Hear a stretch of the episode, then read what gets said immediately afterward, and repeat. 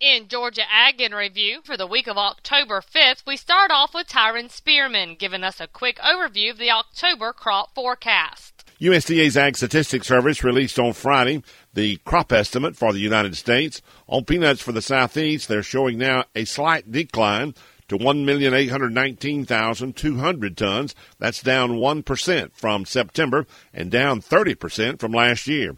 The area nationwide on peanuts to be harvested is expected to be 1.08 million acres. That is down 28% from last year. Yields are expected to average 3,363 pounds per acre, down 34 pounds from last month, and down 63 pounds from the record crop of last year.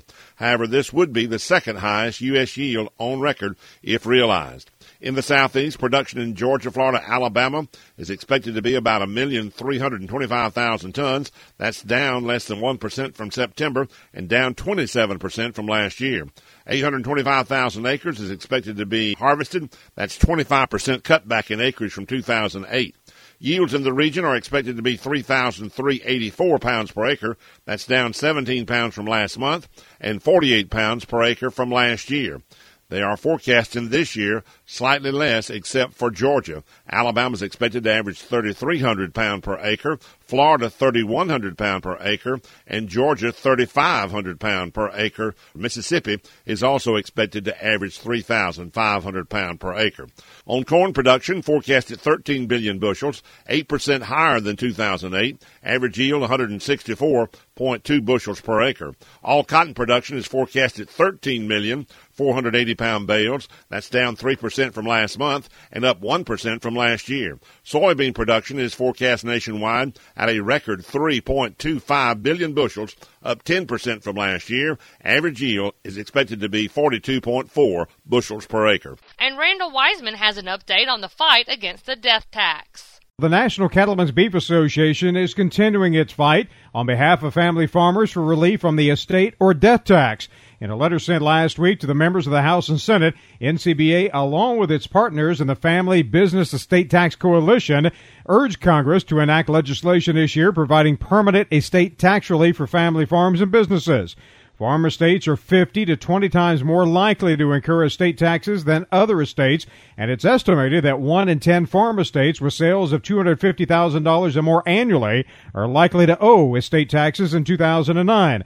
Those numbers according to the U.S. Department of Agriculture's Economic Research Service.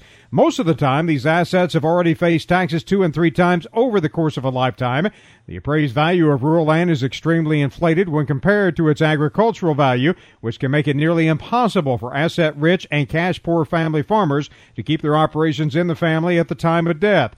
So that's why NCBA is urging Congress to support H.R. 3524, the Family Farm and Conservation Preservation Act, sponsored by Congressman Thompson and Salazar. For more information, just log on to our website at southeastagnet.com. And as we wrap up for this week, we hear from Everett Griner, who gives his opinion on the ongoing water wars. What's now referred to as the water wars, of course, is that uh, dispute between Alabama, Georgia, and Florida. It concerns the Chattahoochee River, which all three states benefit from.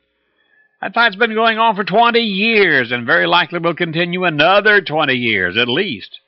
Well, I went back to my files uh, and dug up a USDA paper from 1992 which prioritized water use. First of all, human consumption. Second, uh, industrial use. Third was agriculture. Fourth, commerce. And fifth, recreation.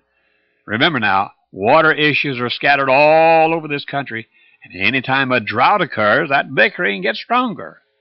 Now, I don't have a solution to the water wars or any other water problem. I don't think anybody else does, but looks to me like after human consumption, food production ought to be next. But then I don't own a swimming pool nor a boat.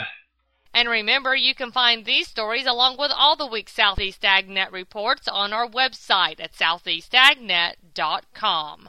I'm Julie McPeak with Southeast AgNet's podcast.